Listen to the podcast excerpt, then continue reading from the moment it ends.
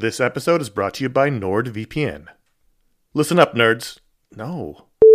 Good evening, Mr. and Mrs. America, from border to border and coast to coast and all the ships at sea. What? Hello, friends. Do you have a computer? Of course you do, because it's not 1987. Hell, you're listening to this on some kind of computer right now. But do you have a VPN? Oh, what's a VPN, you ask? Well, my friend, a VPN is a virtual private network and it offers two key benefits enhanced privacy and security online. But VPNs do a lot more than that. VPNs shield your IP address, change your browsing location, and make online life easier. It's all about safety and security, my friends. But like everything else in life, it's also about watching TV. Don't let your paid subscriptions go to waste. I use NordVPN to access my home content while I'm traveling. Wink, wink. Plus, secure your connection on public Wi Fi in airports, hotels, cafes, anywhere you go when you're traveling. There's over 6,300 servers in 111 countries, and you can find a nearby server for the best VPN speeds. NordVPN is easy to use. Connect with one click or enable auto connect for zero click protection. And it's got amazing speed. NordVPN is one of the fastest VPNs out there. And with just one NordVPN account, you can use it on six devices. It supports every major platform Windows, Android, iOS, Mac OS, Linux, even Android TV. I think those are all real. Don't miss out on all the awesome benefits for using a VPN. Go to nordvpn.com slash ifanboy today for a risk-free 30-day money-back guarantee. The link's in the show notes. Once again, that's nordvpn.com slash ifanboy. This show is sponsored by BetterHelp. Um, you ever feel like you really need to get something off your chest? This is this this is a, like a real thing. Like if you're mad, if you're upset, if uh, if there's something going on, like the there's there's often for me an idea. Maybe it's a wrong. Maybe it's a moment. It's it's an injustice. Is something that just you, you keep going on and on, over and over in your mind about it, and like that can create anger and resentment or shame, whatever it is. And very often, I have found I am not a therapist. I have found that when you let it out, when you give it voice, when you say it out loud, um, sometimes it makes you feel better because you you've expressed it, and sometimes it makes you realize like, oh, this is not a big deal, but I've it's been stuck in my head. So you give voice to those things, um, and it can make you feel a lot better. And shock of all shocks, therapy is one of those things that can help you do that. It can help you be able to say those things in a place where you don't need to worry about the repercussions of it, work your way through it, uh, figure out coping skills, how to get around it. You know, find find ways to deal with that stuff instead of letting it fester. Um, if you are thinking of starting therapy, uh, if anything I said sounds familiar, you're like, oh, maybe my life would be a little better if I could deal with that kind of thing. You should give BetterHelp a try. It's fully online. It is convenient, flexible. It is suited to your schedule. That's the idea. That's what they're going for. Um, you can fill out a brief questionnaire to get matched with a licensed therapist. That's a big deal. You can switch therapists at any time for no additional charge. That that personal connection, I believe, to be super important. Again, I'm not a professional. Uh, get it off your chest with BetterHelp. Visit betterhelp.com slash ifanboy today. You get 10% off your first month. That is BetterHelp, H-E-L-P dot com slash ifanboy. You are listening to the iFanboy Pick of the Week podcast, episode 329, brought to you by Avengers vs. X Men from Marvel Comics C2E2 and the Summit City Comic Con.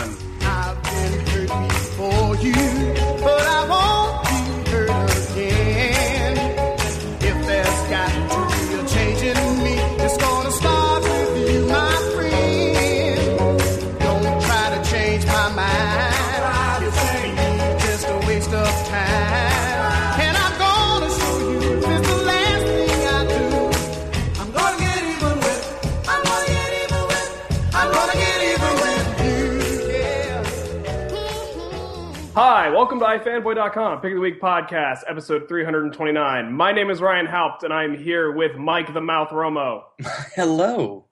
Ali the Brains Colluccio, Bonjour. and Jim the Face Mroczkowski. Sorry, everybody. This is our annual staff writer show. Josh, Ron, and Conor are kicking back for a much needed break, but don't worry, they'll be back next week. At ifanboy.com, we like comics, we read comics, and every week we read a bunch of comics. And then one of the guys not on the show currently uh, picks the best one and writes about it on the website. And then we all get to talk about it on the podcast, along with various other topics of interest. Now, this is kind of nice. This week, we're also pleased to pass along some very special news for a tried and true member of the iFanboy community. I say iFan base. Staff Sergeant Jonathan Castillo is expecting a baby. Well, his wife Diamond is anyway. and Mrs. Castillo has tasked us with letting him know the gender of their new addition, which we'll be revealing at the end of the show. Spoilers! Hmm. Speaking of which, before we get to the show, a quick reminder slash warning. This is a review show, everybody, uh, and we will be talking about the things that happen in this week's books. So if you are worried about spoilers, you have made a huge mistake clicking on this. this week, Conor had the pick, but he is not here. And what is that pick? As a matter of fact, it turns out to be Avengers versus X Men number one Well, by Brian timed Michael Bendis and John Romita Jr. With a cover that was a very nice and exciting cover. So, Yeah. is, that, is that where you stopped, Mike? I think the biggest shock for me was the opening page where it gives you the breakdown of the cast. I know. And Right. there's Seven four first rows of yeah, there's four rows of Avengers and there's like five X Men. the odds are stacked, guys. I mean, it's well, it's just who appeared in the issue, and you know, there was the whole like the Avengers boom on the helicap helicarrier thingy. Um, I, do you But- guys always sort of laugh whenever you see the Avengers, and then there's Daredevil? Like he's always, I'm dude, you're, don't you have something to do in New York? Don't you have a case? I just feel like, I mean, I love that he's in the Avengers when they're in New York, but anytime he's out like outside of New York, I'm like, this ain't right. It's just There is there's a Steve scene Rogers. there's a scene in New York. no, but Yes. he jumps off the helicarrier. There's a scene in this week's Hulk actually where Daredevil is training with Iron Man, and it really makes you sort of ponder. Uh, Those guys have nothing in common. right. They would Yeah. never hang out. So, guys, all right. So, I'm the big uh, sad nerd. When you guys saw the AR icon on the pages, Oh my I- god! Thank you, Mike. I literally thought it was like, okay, so Marvel's got a new colorist, and part of the deal is that whenever they use this colorist on that page, they have to copyright it with the AR. And it's like, man, the business is getting. I, I actually tweeted out as I was in the middle of it because it was I found it very distracting. Yeah. And So I tweeted out in the middle. I'm like, does anybody else have this? Is this like a weird print thingy? And someone's like, no, it's the app. And when you get to the last page, you find out what it's for. see, I downloaded it, and the digital version either doesn't have this, or I was completely oblivious to it.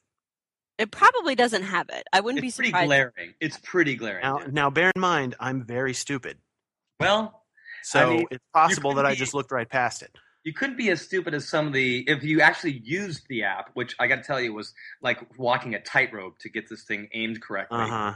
Um, so did you have you guys tried it out? Have you guys looked used the app? No, I'm I no, I I still don't even know what it is.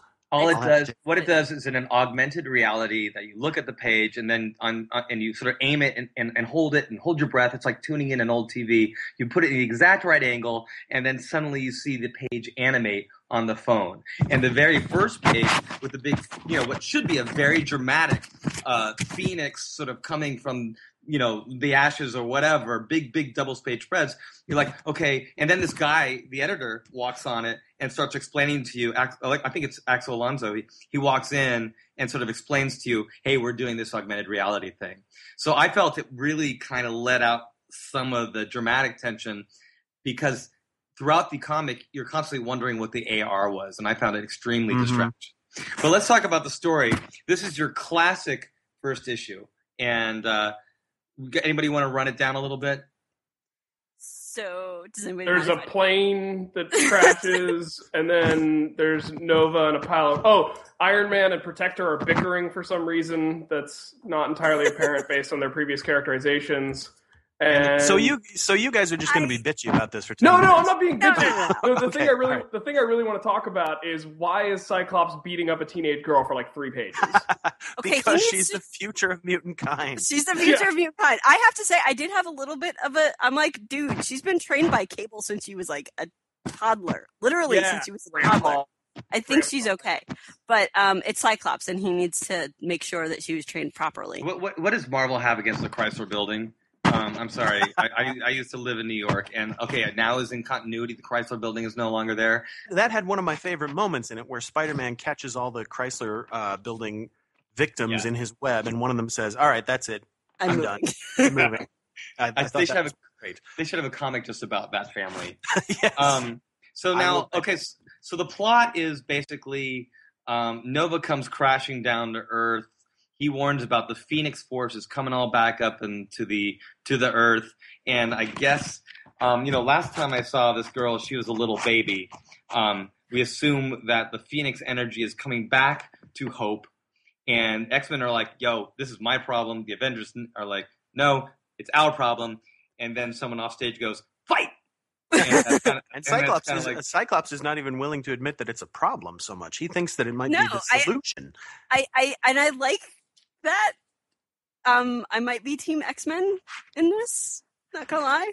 Um, I like that that he realizes that yes, as much of this being the Phoenix Force being a force of destruction, it's also rebirth. That's kind of what the whole thing is about. Um, and you know they've been wiped down since the whole no more mutants thingy. So uh, I mean, I, I can see where Cyke's coming from, thinking that it's it could be a chance for you know mutant kind to come back from the 198 that they are. I would uh, like him to walk me through that plan. Well, he, yeah, Cyke always has a plan. There's a plan. There's step one, a plan. step one, Phoenix is powerful. Step three, 32 profit. sub plans underneath it, Right. just in case you know he needs to blast Cap with his. Namor seduces the Phoenix Force. right. And then I'm surprised that hasn't. The only thing that I thought was kind of weird was they're like, oh, the Phoenix, like the way they were talking about Jean and the Phoenix Force. It's like, you remember she came back, and then there was the whole thing with Grant Morrison, and then she died. Right. Right. It felt very dark Phoenixy Phoenix Force. Although I did, I did like No, the no. idea that uh, I did like the idea that the president has been briefed on the Phoenix Force and has been waiting for this for you know twenty five years or whatever. I also Well, like the the like the yes, exactly. You you wanted us to mention if we came across anything send after the scroll. Well, yeah, yeah, I did since I almost you know was replaced by an alien shapeshifter, but. Um, I, I, I thought this was very accessible. It was very user friendly. At the same time, there were a couple of things I felt like I was supposed to know that I didn't know. Uh, for example, I would swear the last time I saw Nova anywhere, he was dying. I don't Yeah. think this is Rich Rider. I think it's just a Nova. If you read the Infinite Comics thing, which we'll talk about later, I guess shortly, he he's a big Cardinals fan. He's a big fan of his dad. Like it, it didn't seem like the Nova that I had known, although it did seem like a you know American Earthling. I have no idea who this guy is. Also, I would swear I have read something about Hope having the Phoenix Force prior to now, but I can't remember where. And I don't I don't think she has. This is the first actual real flare up. Hope is probably one of my favorite X-Men Marvel characters right now. There's been glimpses and glimmers and she knows what the Phoenix Force is sort of. Um but this is the first time like when you know Cyke you know kicks her in the stomach for like the third time right, uh, and she goes all ballistic. Uh, that's the first time we've ever actually seen like a full on flare. that- like they, they play a lot with like too. the flames in the eyes, yeah, uh, but for the most part, she's just been a, a power mimic. But she also has this power where she can kind of like calm mutants who are freaking the hell out down. Right. I think And you would help have used that come- on the second or third page when Cyclops was kicking her repeatedly. when when Magneto when Magneto was all uh, Scott, you sound like I used to sound. That, Yeah. actually. That's right. What do you guys think of the art? I think Romita is much better with action than he is with talking heads. Like, and I've always felt that about him. That you know, what it, whether it's Spider-Man swinging through New York or you know, big, huge, bloody action sequences and kick-ass. Like, I, I think he works much better with movement and action than he does with people talking to each other. But he's I got a great sense of movement, and the way he draws the Phoenix Force as like this giant fireball is really cool.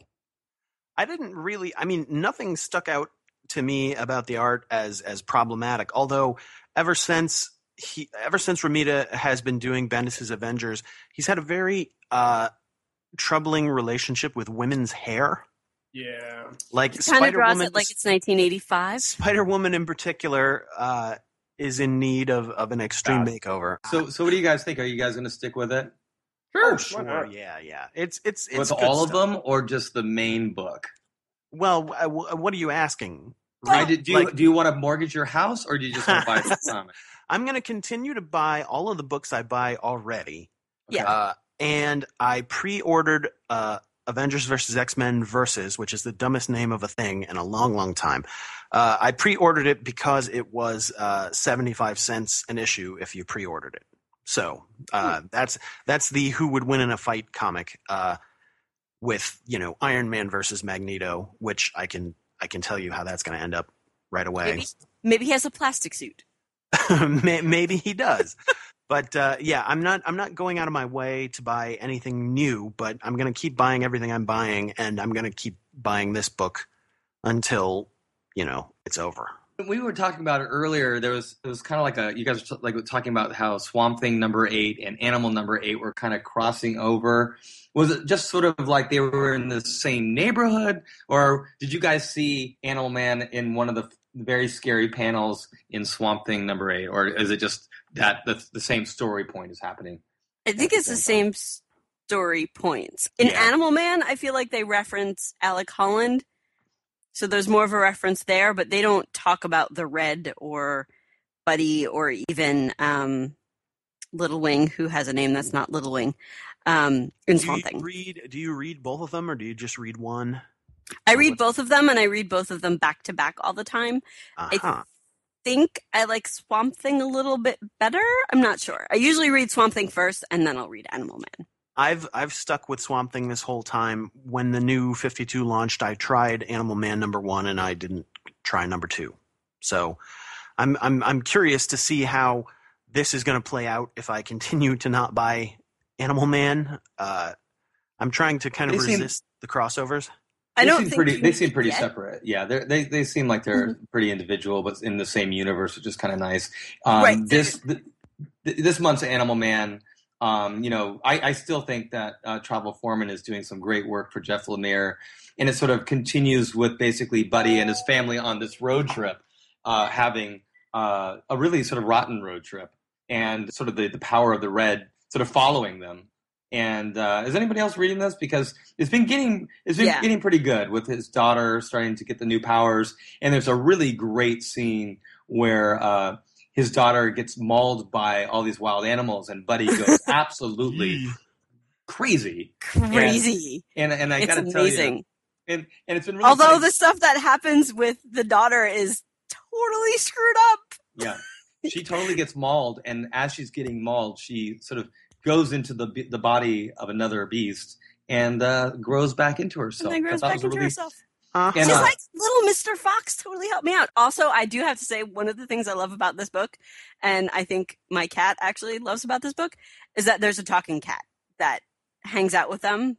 That You is like cat. Ignatius, aka yes, Socks. Socks. Socks the cat is uh, like the ambassador diplomat that's sent from the Red to kind of guide them and help them out. And it's this talking cat, which I totally love. And I'm totally not making this up. I was reading this comic this afternoon.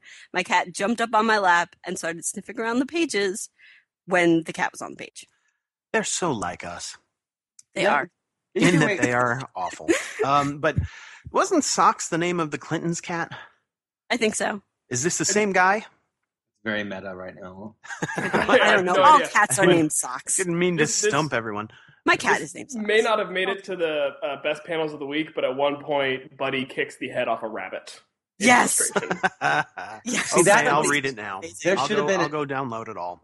And There it makes been like one a- of those Marvel like- AR things on that one, so you could see the actual rabbit head come at you in 3D. That would have been cool. That would have been cool.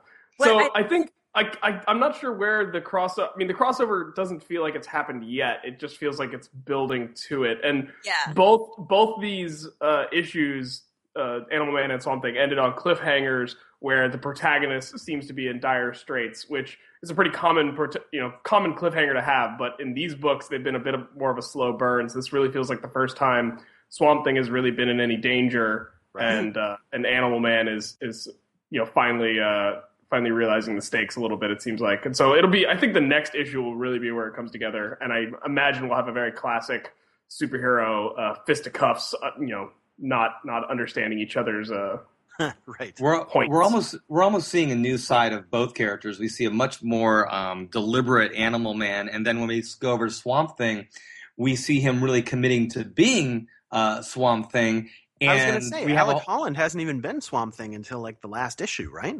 exactly. yeah, like last issue was like the big transformation issue, and you didn't still really see him. You saw like an arm and a wing, and yeah, Right, I mean, yeah. Even just seeing a wing is is a new thing for Swamp. What do you uh, what do you think an about his new look?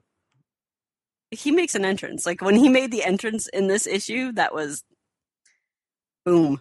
There's a lot of there's a lot of non swampy things to the new swamp thing. He's got feathers and he's got elk horns and um I think there's he supposed to be seems much- Like, he seems just much more superhero-y than sort of the shambling mound man thing that I yeah, it's uh, definitely a streamlined design, but I mean, it also feels it feels very fluid. Like he changes his mm-hmm. shape as he goes into battle and things like that. So I imagine, you Yeah. know. I'm totally fine with having battle mode Swamp Thing and forest Yeah. mode Swamp Thing. Like let's I you know, let's go the I whole thought he looked more animalistic than plant-like. But knowing knowing You know, like with the antlers and the wings, it Mhm. it felt very animalistic as opposed to that's a plant. I mean, it's still plant like I mean, it's very leafy wings and the horns are very like gnarled wood, but yeah. he looks I mean, he looks more like something out of Animal Man, which I I liked I liked the corkscrew and the sn- scissors, but I thought that the nail clippers were excessive. Are you guys all reading Chew, which is still, for my money, one of the most consistently funny and artistically creative books on the market? Yes. I could not. Yeah, I can't imagine stopping. I, I like every once in a while going through and really paying attention to the backgrounds and the si- Oh, it's glorious. because they're hilarious. And there's one scene in this issue of Chew where they're in a theater section and up in the balcony is very clearly drawn not only Waldorf and Statler from Oh yeah, Jay and Silent Bob. but Silent Bob. That's right. and it just ended up I'm like, yes, it's it's the ultimate peanut gallery.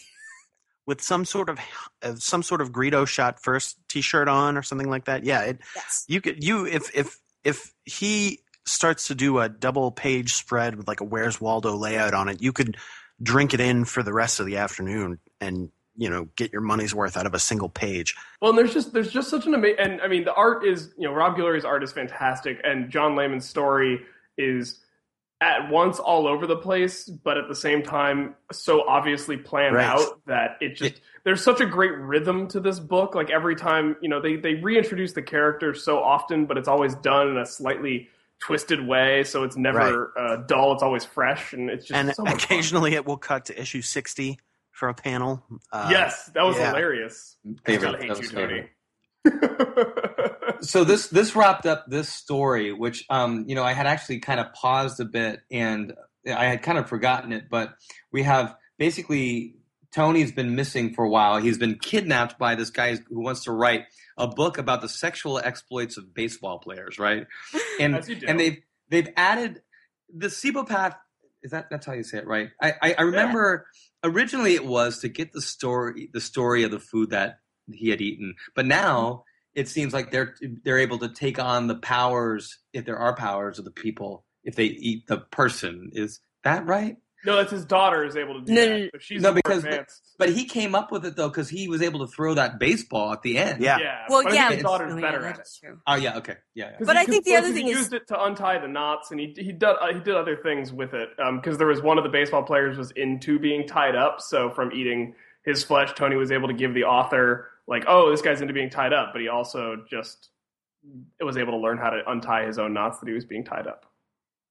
I feel like if someone is hearing about this having never read the book, what we are doing right now sounds a lot like gibberish.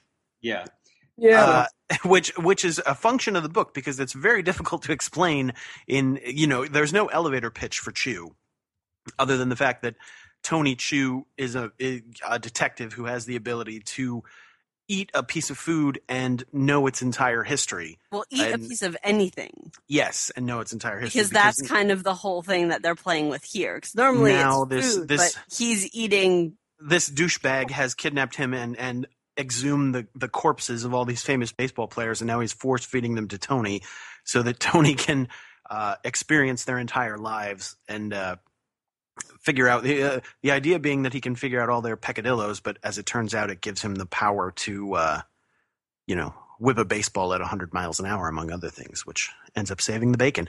But in the meantime, you've got Marilyn Monroe impersonators and Elvis impersonators and Civil War reenactors and Well, And yeah, the whole thing is they're auctioning Tony for his uh his talents off.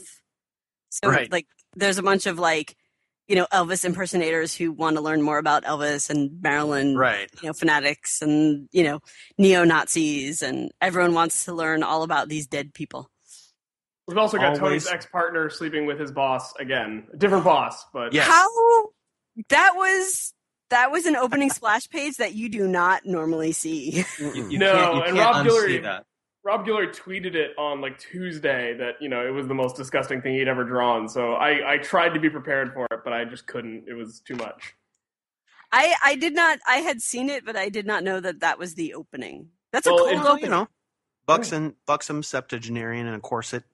I did have were, to uh, say though, there was part of me that I was like, kind of like, ah, this is Well- fantastic. That, If you were blind, picture- you wouldn't have had to see it, and then you would have been spared. and speaking of blind, Oh, we have to talk Ooh. about Daredevil 10.1. What? What? Who? You uh, are Mike Romo. wonderful You mean Mike Possibly- Romo's the best in the biz. Mike Romo. it's been a while, guys. Um, so Daredevil. So it's weird that they do a dot one issue of a book that I would argue that if you're not reading this book, then why are you reading comics? For me, Yet at the personally. same time, Right. Mike, this is the first point one issue where the first page actually explains who the character is and what his deal is. So it might be the first successful point one issue so Right. far. Percentage wise, but how I- many point one issues have actually been a good jumping on point? I'd put it at about thirty-five. I feel like there was that one Wolverine one where he was went to Right, the, the party. birthday party. Yeah, Yeah, I like that one, but it didn't really have anything to do with anything. This one really, actually, to Ryan's point, it explained who he was. It showed that he had a job. It showed that people kind of knew that he was Daredevil. Um, and it showed that he was a lawyer, and that, and now we're getting used to this art where we're really able to s- sort of visualize his powers, which is really exciting. It's a really great uh, introductory book, but it didn't really set. It just for me, I guess this is what it does. It's a one and done story that gets people excited about the character. Um, Yeah. I feel like this series of all of them didn't need a point one because every issue is like this. I right. one of the things that I absolutely adore about this book, aside from the fact that it's swashbuckling adventure and I love that, is um it's so accessible. Like you can just pick it up. It doesn't matter where you are, you can pick it up. There's a lot of Yeah. one and dones or two part stories that you can easily figure out what's going on early enough. Um, Yeah. This is this is the comic that I want to give to everybody that I know that doesn't read comics because You know what? Actually, Allie and I have a friend who picked up the previous issue of Daredevil and Yes, liked it more than this one. Yeah. oh, that's uh, interesting.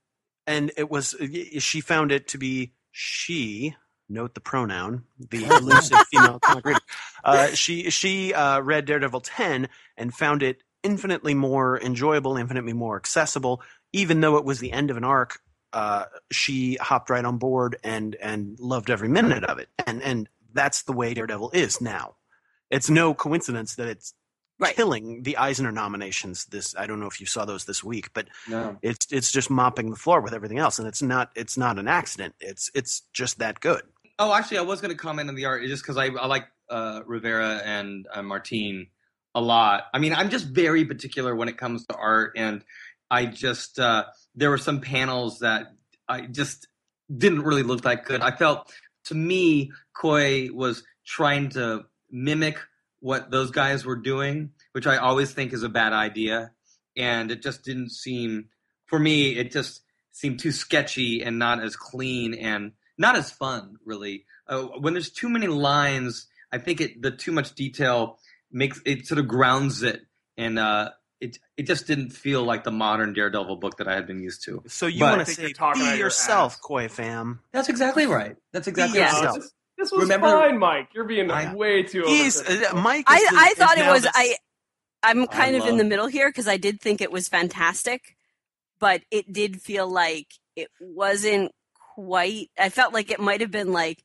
Rivera or Martine on a bad day There's like there's um, one page because it was uh, it wasn't quite all there, but it was still fantastic.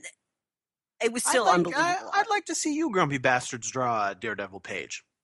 It would be all stick figures.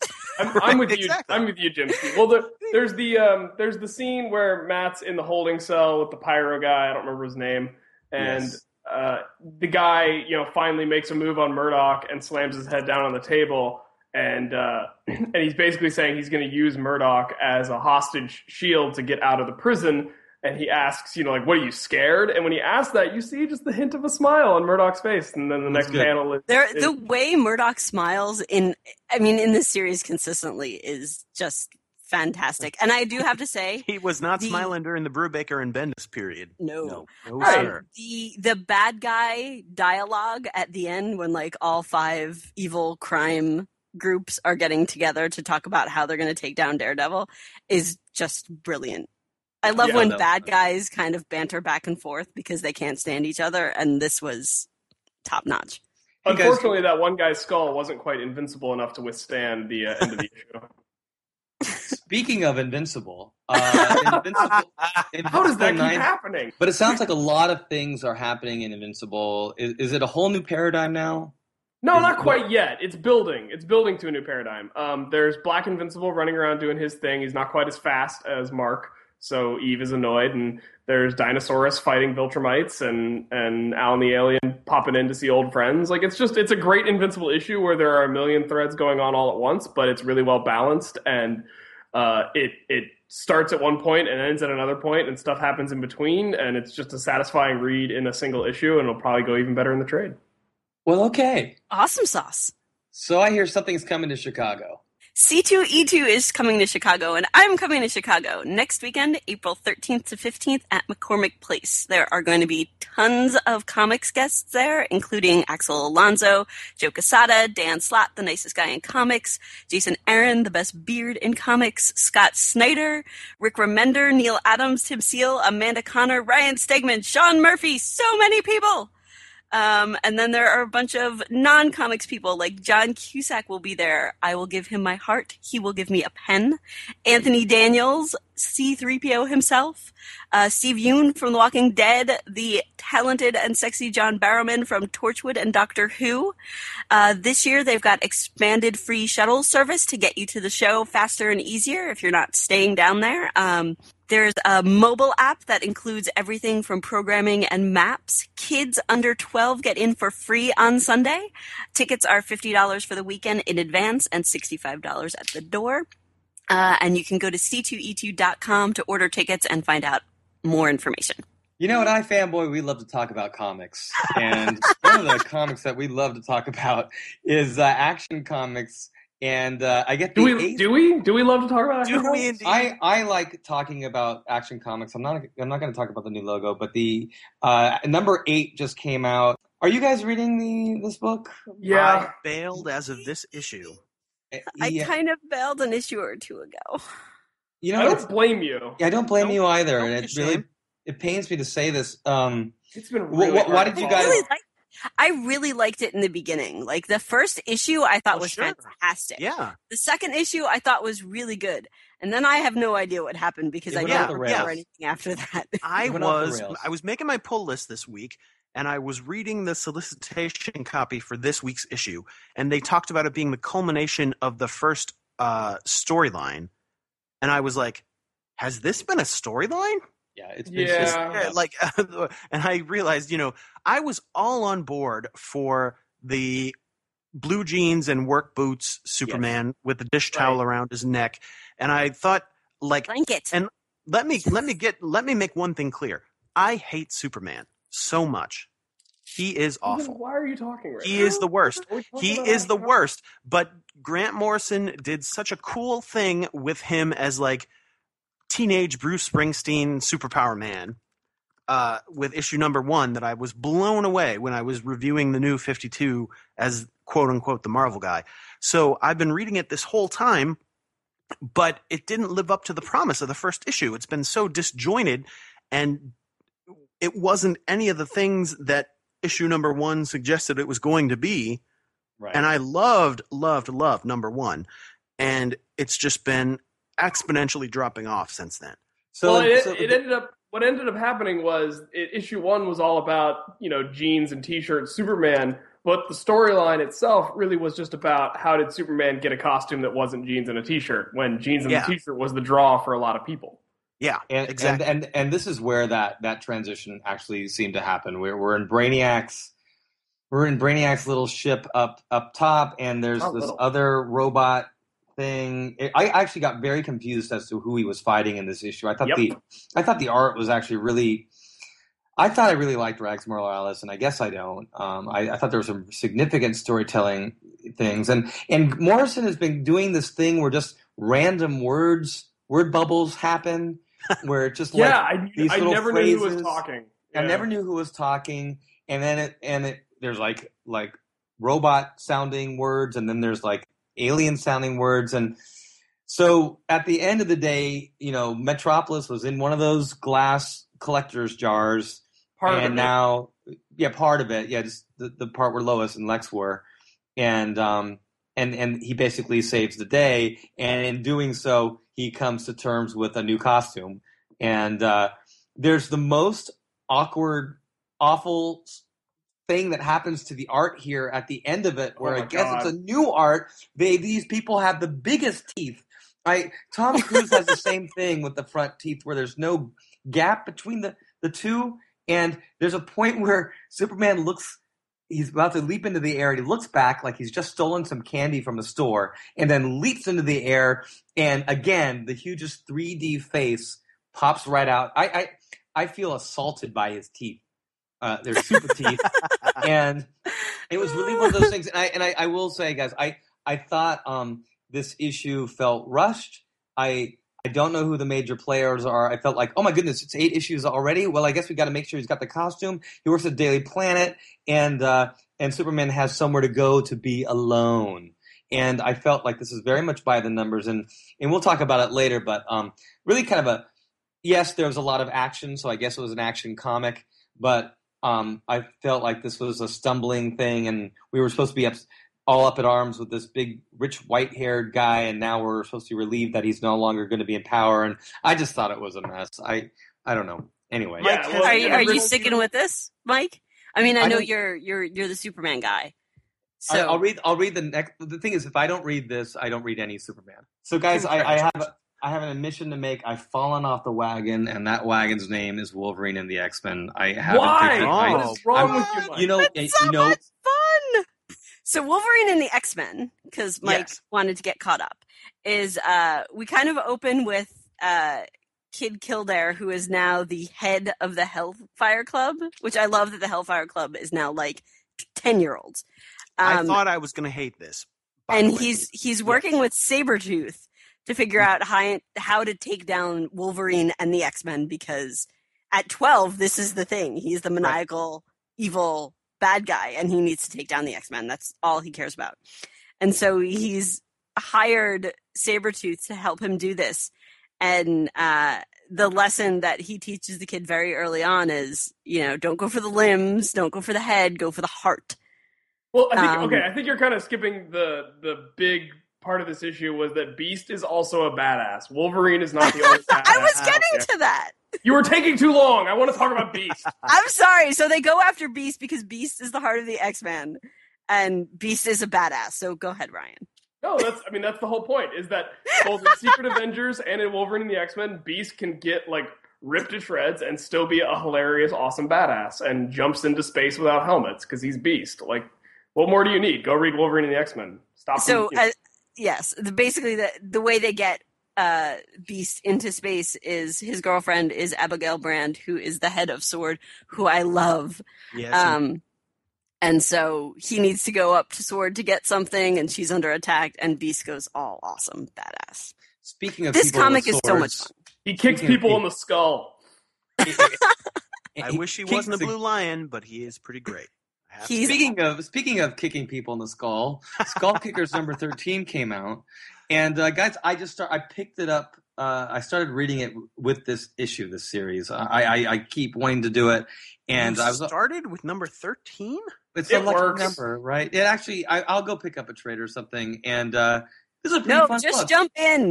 These characters seem pretty fun. Are you guys regular readers of this? I have Uh, no, but I read on this. I read a few, but I read this one as well. Yeah, look- I've been on board since the beginning. As, as someone who's so tell us tell us why you like this book, what and and, and how this uh, just jumping on point fared, if it's a good jumping on point or not. I love Skull Kickers because it's a sort of book that I should hate. It is everything that I don't like about fantasy and and just in general. I'm not a fantasy fan, but this book takes all of the conventions and all of the things that.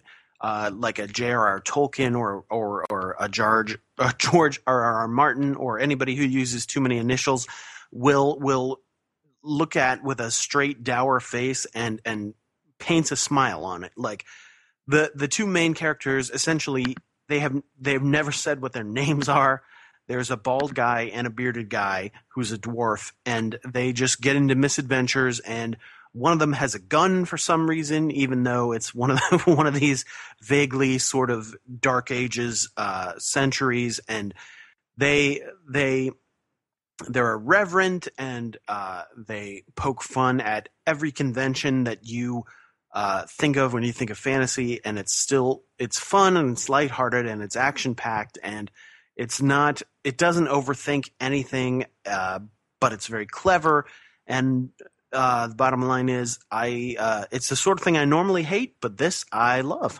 I like the I like the idea that they these Baldy and Shorty are uh, go and enter this pirate ship, and this pirate ship it's all uh, female pirates. I thought that was actually Yes. a really fun note, and I thought it set things up in a really great way. And there's that great frame where all they're all pointing fingers at them, going, "Men!" He's like, "I'm actually." The dwarf Right. is like, "I'm actually one of you guys. I'm a girl." And he's like, "No, you. Our girls have beards." And the bald Dwarf- guy, dwarf women you- have beards. Yeah. yeah. And the bald guy uses a, a charcoal uh, brush to paint in his eyebrows for some reason. I Yes. I I, thought I got enough out of the characterization and sort of the whimsical way of uh, it. Sort of reminded me of Chew in a little bit, the way it does action and the way it uses words to do sound effects. And Yes. uh, I had I had a fun time with that. I I don't really know what's going on. This is kind of the jumping on point where it's setting up uh, the next couple of issues. Uh, But um, I liked it enough. I'll, I'll check it You out. You know what? Issue number one was essentially the same as issue number 13 in terms of like what you needed to know. So I wouldn't feel bad if I were you. And I also appreciate the fact that they're uh, uh, taking open submissions for a future issue. That's great. That, like, I, or, if you or if- lazy. Yeah, right, exactly. They basically have said, hey, fans, would you like to write an issue of this book? Submit something to us and we'll use it. As long as you sign the disclaimer, which is something that you don't uh, you don't see in your Batman, typically, uh, and I, which I appreciated a great deal. Hey guys, it's Josh and Ron. Hey, Josh. Hey, we're interrupting our show that we're not in to read a sponsor message. Yes, uh, you. We surely you've heard about it, but we want to thank Marvel Comics for sponsoring this episode of the podcast, and let you know if you haven't read the big first issue of the big summer event, check out Avengers vs X Men number one. Uh, written by Brian Michael Bendis with art by John Romita Jr. Uh, this is this is the big summer event, right, Josh? If you want to read Marvel Comics, you need to hook your train to this bus. Exactly, and you've It's heard weird bus train hybrid. You no doubt read Conor's pick of the week review of it and heard the guys talking about it on the show earlier. Um, but if you haven't picked it up, you can go pick it up uh, at Marvel.com or on the Marvel, uh, any of the Marvel apps that are out there for iOS and Android. Um, or uh, go, Get to your shop. yeah, go to your local comic shop, store. Yeah. the shop's gonna. I, I can almost guarantee you that your shop is going to stock this. Yeah, abs- absolutely. Um, head over to ifn.by slash avx ifanboy. That's one of those shortened links. So that's ifn.by slash avx ifanboy. And we'll put a link in the show notes. If you haven't read it yet, um, you click over there and you can find a local comic store or uh, read, you can read it in your browser. So. Yeah. Uh, don't miss out on the big summer event. Uh, it's, it's going to reshape the Marvel universe as we know it. Plus, they're getting started with the with the Marvel Infinity. What's that? You need to find out. Exactly, Infinity Comic with, with this first issue. So check it out, um, and I guess we'll we'll take you back to the to the other guys. All right, fine. Goodbye. I kind of like this. This is the top five picks of the week at the time of this recording. And the number five pick of the week is OMAC, number eight, with a 4.9%. Number four is The Boys, number 65, 7.5%. I'm amazed they're still publishing that book. number three, number three, uh, Chomps In at Chew, number 25, 11.5%. Come on, guys. Buy more of the book. Number two, Swamp Thing, number eight at 16.8%. And number one, no big surprise, Avengers versus X Men number one, with 31.5% of you picking it as the pick of the week. Okay, so BLK Assassin 106 reviewed Amazing Spider-Man number 683, and he or she gave the story a five, a four out of five, and the art a four out of five. And when we recorded this, the pick of the week percentage was two percent. The subtitle for this issue should be "I love it when a plan comes together." Dan Slott covered pretty much all of the plot points he left in the last issue. Is Spider-Man prejudging Doc Ock's motives? I loved in the beginning of the big time era when Spider Man led the Avengers, but I was disappointed we didn't get to see Spider Man really lead them as he went off by himself. In this issue, he's playing chess with Octavius, and Captain America, Thor, Iron Man, and the other Avengers are his pawns, and Spider Man himself is the king. What's really exciting is that while Spidey thinks he's outsmarting Octavius, Ol Otto is actually two steps ahead of him. This issue is full of great moments and is a fun read. Is anybody reading Amazing Spider Man? I am. I'm loving Amazing Spider-Man these days. Right? Yeah. I have been, uh, with the, uh, the exception of the last couple of issues. Spider-Man does not belong in space. I'm sorry, Is he in space now? No, Spider-Man no, has no, been this in one does not- space. The Don't last let- the last arc he was in space, and now Don't let the biased liberal media persuade you otherwise. He has been in space until this last issue. But it's okay because in this issue, Spider Man punches Al Gore in the face. Well, K Manifesto also thought that OMAC number eight was quite satisfying because he gave the story a five out of five and the art a five out of five. And as Mike mentioned, the pick of the week percentage was 4.9%. And K Manifesto says OMAC issue eight was a bittersweet ending to what was an otherwise superb exercise of off the wall fun. Anyone previously not reading OMAC could pick up this issue and know, in a nutshell, the story of Kevin Kho and his unwitting journey from man to OMAC. What elevated this issue above the previous seven was the decision by Dan DiDio and Kevin Giffen to juxtapose Kevin's origin and life story with that of Omac's final battle again alongside Brother Eye.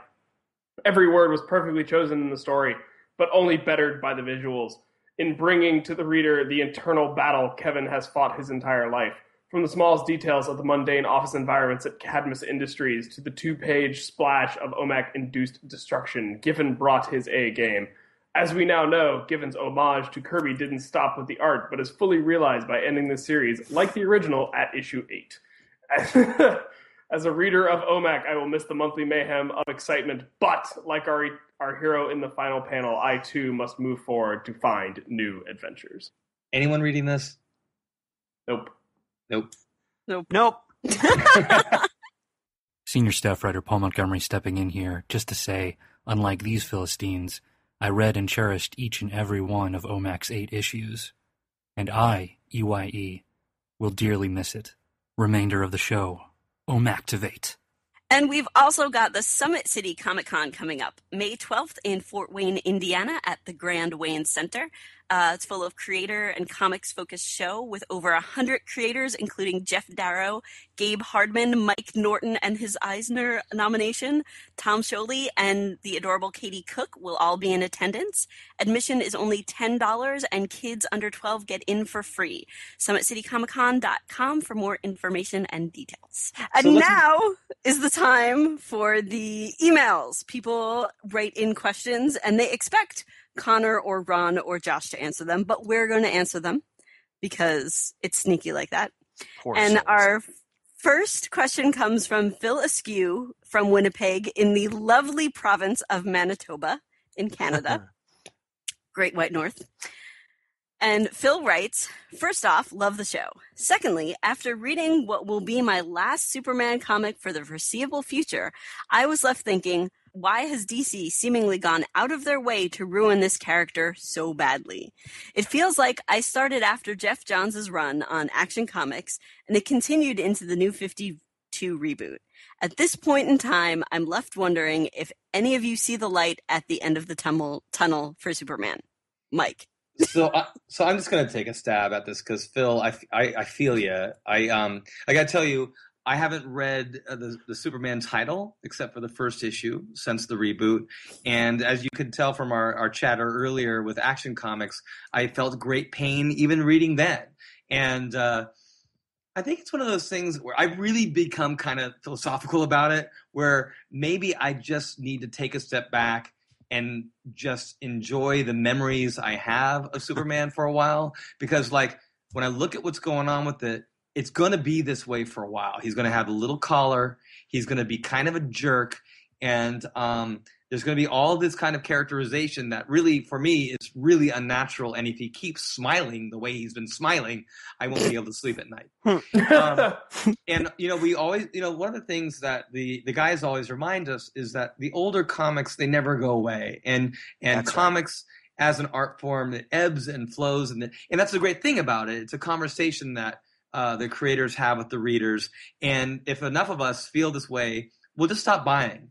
And they'll they'll have to go, well, what are we doing wrong? And maybe maybe they'll take a look back when sales were really good, like with the stories that we liked, and go, hey, maybe we should sort of get get back to what Superman is all about. Because there's been a, a lot of chaos for me with Superman. Uh, Ryan, are you reading the standalone title? Because I, I must admit I, I stopped reading it because I just found it so irritating. Yeah, I, I got the. I couldn't get through the first issue. So what I want to say to Phil is that Phil, go through your bookshelf, make a stack of your Superman continuity, and just decide Right. what you want the continuity of Superman to be. And then when you're done with that, go read this book called "It's Superman" by Tom DeHaven. Uh, Conor did a an iFanboy mini on it a while ago, and it's a novel, and it's Superman actually set in the Depression Ooh. and it's amazing. Um, Yes. I always I always say it's like John Steinbeck writing Superman. So just go read that. Your faith will be Oh. restored, and all will be well. And I Phil. Phil, I would suggest that uh, your actual problem is that Superman is terrible. Now, all Sad right. face. He Okay. Superman has all of the powers and no weaknesses to speak of, and is always eating white toast with no butter, and is always pure and sweet, and salutes the flag, and is the most boring character that has ever been created in popular fiction, and that's why you don't like him. John writes us, he's John Thrax at, at the iFanboy. He says, While reading the newest issue of The Flash the other day, I thought to myself, why did I wait to start reading this character? I didn't start reading The Flash, well, Barry Allen to be specific, until Flash Rebirth. Since then, I've been loving it and kicked myself for holding out so long. I think it's possible I think that way just because it's been on a great run with awesome creators since the Rebirth mini. Is there a character that you guys held off reading for a long time, but once you did, you thought to yourself, why did I wait so long? Who wants to go for that? I was like this with the X Men, and I completely and totally love them right now. Uh, but I had a whole because they're very intimidating and scary, and so it took me a while. Like I was reading comics for like two or three years before I picked up my first X Men comic, and it was the Astonishing X Men trades. And then it still took me a while. I, I, I didn't start reading Uncanny X Men proper until Kieron Gillen came on with um, Matt Fraction, and I started reading around then. Um, and now I'm reading that and Uncanny X Force and Generation Hope, and I'm totally Team X Men and AVX. I don't think I have this mindset. I think I just if I if I start reading the character, that was the right time to start reading the character. I don't like. I never feel like I waited until this moment in time, and it's, it's just like whatever. I want to read this character now. I, I don't know. This seems like a very uh, insi- I don't want to say insignificant to, to disparage the guy, but it just seems like a non-problem. Like you you find the character when you find them, and then just enjoy it in that moment. And the other thing you can always do is you can always go back. I mean, that's the that's the brilliant thing about comics now is there's trades and there's digital and there's so many ways to go back and delve into old comics. Like I totally can pick up a trade and dig into old Claremont X Men because it's awesome and crazy. Uh, you know, so there's you know you can definitely pick up like Showcase Flash if you want to get to more of like the Bar- Barry Allen stuff and in Crisis on Infinite Earths and there, there's so much that you can delve into with uh, with comics that you know it doesn't matter if you wait too long or if you think you've waited too long and you feel like you've missed cool stuff you can always go back and find it That's Um, absolutely true. I mean, I read all of 52 this year why did you Uh, because I was trying to catch up and figure out what all the cool kids were doing. And, you know, I heard about the new 52 and I thought, well, maybe I'll get in on the ground floor question mark. So, you know, I Well, there's never any limit. well, fortunately, the uh, I- iFanboy guys go out of their way to make sure that you are aware of comics that you probably shouldn't miss, right, Mike? What, was, what happened for me?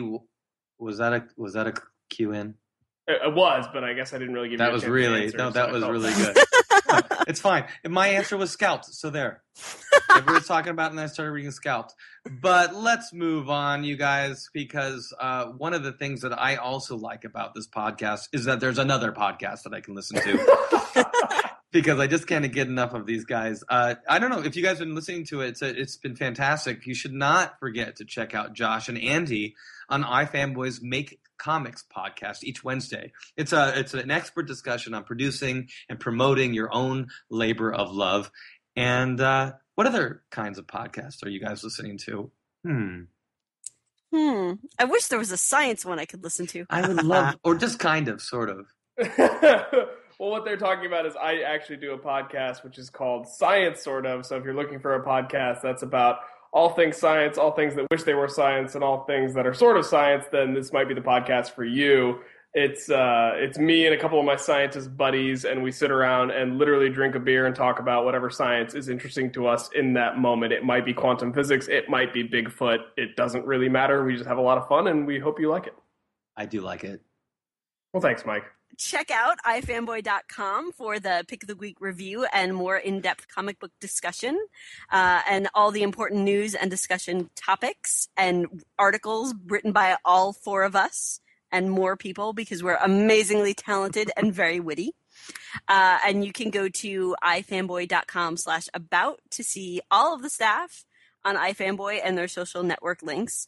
Um, and then you can follow us on the Twitters at uh, twitter.com slash ifanboy. And if your mom likes the show, she can check us out on the Facebook because that's where moms are. Right, That's where moms Uh, go. And you can keep in touch on facebook.com slash ifanboy. In addition, you can email us at contact at ifanboy.com. No one has emailed me in three years. Or leave a voicemail at 1 888 fanboys, which is to say 326 2697, with any questions, comments, concerns, discussion topics, recipes, manifestos, uh, etc. If you dig us, write a review in iTunes. Or better yet, tell your friends about us, introduce your mom to podcast, she's on Facebook, and spread the iFan word. The word is spelled iFanboy. Well, that's it for this week's show. I think. Are we forgetting anything, guys? Oh, oh, oh, that's right. The big reveal. Uh, SSG Castillo, you still awake? Are you here?